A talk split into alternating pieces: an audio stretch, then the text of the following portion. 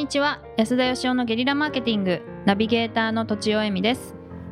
20センチほど髪を切ってお風呂が億劫じゃなくなりました。金子あゆみです。安田義雄です。はい。本日は研修講師50代の方からご質問いただいてます、えーご質問内容が教育と研修の境目を教えてください。また代理店を通しての販売スタイルの場合のお客様とは誰のことなのかお客様の定義とは何なのか。代理店はビジネスパートナーであってお客様ではなくお客様は直接的にお金を払ってサービスを受ける人という考え方をどう思いますか？ということです。はい。はい。でどういうこと質問がだじゃあ2つあるわけですねこれは。誰境目をまず教えてください。教育と研修の境目を教えてください。お客様の定義金子さんはどうですか？ね。違うイメージありますか？教育と研修は。教育と研修？教育はあれですね。あの小さい時に受けるやつ。ほうほう。学校で？いやあのお母さんとかからもら学ぶあんたこれやっちゃダメよみたいなやつでうんうん。研修はこれをやってくださいって言われてやるなんかち絶対にこれはつあのやらなきゃいけないものみたいな感じ。えということは学校のあの漢字ドリルを書くとかは研修と研修。教育ではないと。はなるほど。新しい新しいはい新しい。じゃあ小学校中学校でやってることは君たち教育じゃないよと。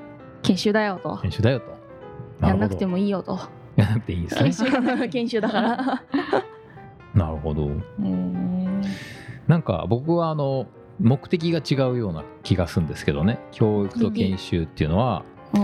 研修っていうのはやっぱ何らかのスキルをうん。何らかの目的のためにつけるっていう、うんまあ企業研修だったらその会社の利益になるようなスキルを社員につけてもらうとか。っうん。ていうもんかなっていう、でうん。教育はあの今の教育がどうかっていうことを置いといて基本的に教育はあの人を自由にするためにあるって僕は思ってまして、いい言葉。お。というと、はい、だからまあ知識が増えたりとかできることが増えると、たくさんの中から選べるようになるじゃないですか。う。ーん。でも残念ながらあのなんか今の教育は選択肢を広げているようには見えないんですけど、うん。まあ、そういう意味では僕も金子さんと同じで今やってるのは果たして教育なのかって感じはしますけどじゃあ一緒ですね。一緒かな。まあなんか目的がうん。本来違うのかなってうんだから親が子供に教育するのも多分その子によりこう。なんか自由な未来を選んでもらうためになん。か教えてんのかなっていう気はしますけどうん。えみさんじゃあはい。のご家先庭生先生の大御所教育の大御所のいやいやわかんない。全然わかんないですけどまあ教育の研修ははい教育のうん一部、ほうほうほああだから違うんじゃなくて方眼関係にあるのではないかと、うなるほど。なるほど。教育の方が大きいと。そうです。人材教育とか言うじゃないですか、うん。その中に研修がある。あ研修ってまあ割とプログラムってやっぱカリキュラムってイメージですね、ねその1時間とか何時間何日とかいう研修があって、でも教育ってそうじゃなくて、まあ、普段の OJT とかも教育だったりして、うん。まあ、そういうイメージですが。ということは学校の中でうん。教育も行われてるけどその一部として研修も行われていると。学校のことを研修と呼ぶか。でもスキルじゃないですもんねあれ。スキルじゃないですか？あスキルか。え。数式を暗記するとか。あスキルですね。暗記したことないっす。あスキルか。そでもひらがなも暗記ですよあれ。まあそうなんですね。ですよね。意味ないことを覚えるわけだからだからみんな暗記してると思あじゃあちょっとこう後半いっていいうますか、はい後半に。お客様の、えーとまあ、研修を代理店を通して販売してるんですね多分。うんうんあううん。んでまあ研修っていうと分かりにくいんでなんか例えばパン屋に小麦粉をこう販売してるとしますね。はい。でこの小麦粉屋さんなんですねこの人はね。うんうん。でパン屋さんがお客さんで小麦買ってくれるんだけど私のお客さんはパン屋じゃなくってそのパンを買ってくれている消費者のために美味しい小麦作ってんだっていうまエンドユーザーってやつですね。あはい。っていうことですよね多分。お金払ってくれる人じゃなくて、うん。直接最終的にサービス受ける人をお客さんだと思ってると。うんうん。でも代理店ってちょっとあれですよね。パン屋さんみたいに加工するわけじゃないから。うん。まあ確かにね。ちょっとイメージが違いますそうよねか。じゃあスーパーですかね。スーパーに商品を卸して、はい。スーパーを経由して買ってくれるそうですね。確かに、うん。すいません。じゃあパン屋さん否定されたんでちょっと なかったことにしなるべく純粋にイメージしたいなっていう。すいませなるほどなるほはい。確かにスーパど僕でも昔あのスーパーさんにそういう提案したことありましてね。スーパーさんじゃなくてスーパーに卸している、えーとまあ、メーカーさん食品メーカーだったんですけどうんやっぱ賞味期限があの長いものを置きたがるんですってスーパーって。はい。うん短いとすぐ破棄しないといけない。お客さん消費者が長い方買うんで。でもそうすると使ってる油を変えないといけなくて揚げ物だったんですけど。うん。で美味しく作ろうと思うと賞味期限短くなるらしいんですね。うん。でスーパーに賞味期限を延ばせと油変えろって言われたらしいんですね。うん。でもそうすると美味しくなくなっちゃうと。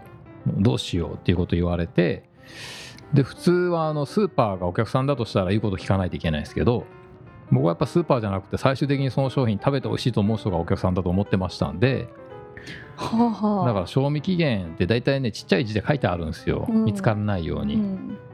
だからもっとでかく書こうと。はい。ううちは賞味期限が他社の3分の1しかないと。それはなぜならばこっちの油使った方が美味しくなるからなんだっていうことを前面に出せば選ぶのは消費者じゃないですか。うん。それでだったら賞味期限短くてもこっちがいいやと思って売れれば売れちゃえばスーパーって絶対仕入れるんでっうん。ていうような提案したことがあって。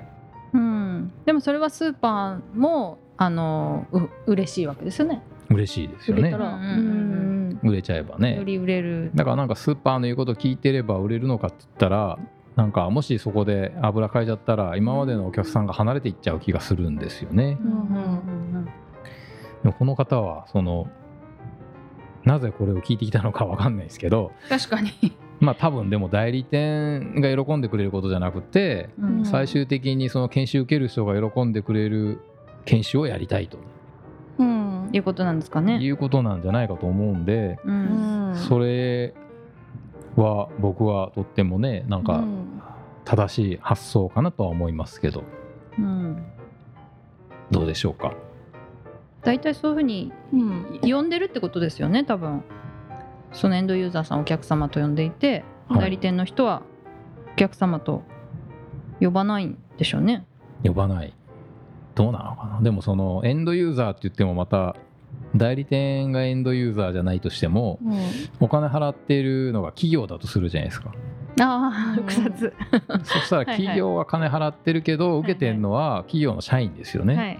うん。で企業側が喜ぶのはやっぱりこうなんか実質的にそれですごいスキルが上がるっていうのがいいんでしょうけど実際研修のなんか現場を見てるとまあなんていうか研修すること自体に価値を感じているっていうかうちはちゃんと研修してるよとかうん。研修受けた社員が結構満足してたよみたいな。うんまあだからなんていうのかな。受けた人が喜ぶのとスキル上がるのはまた別だと思うんですよね。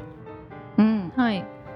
でどっちのためにやるのかっていうとなかなか難しいなって思います。研修に関しては、うんうん。あのビジネス書とかでもいろんな本出てるじゃないですか。はい。で本当にこの本素晴らしいなっていう本質的なことを書かれた本ってすっごい稀なんですよね。うん。でも本質的なことって考え方なんで答えが書いてないんですよ。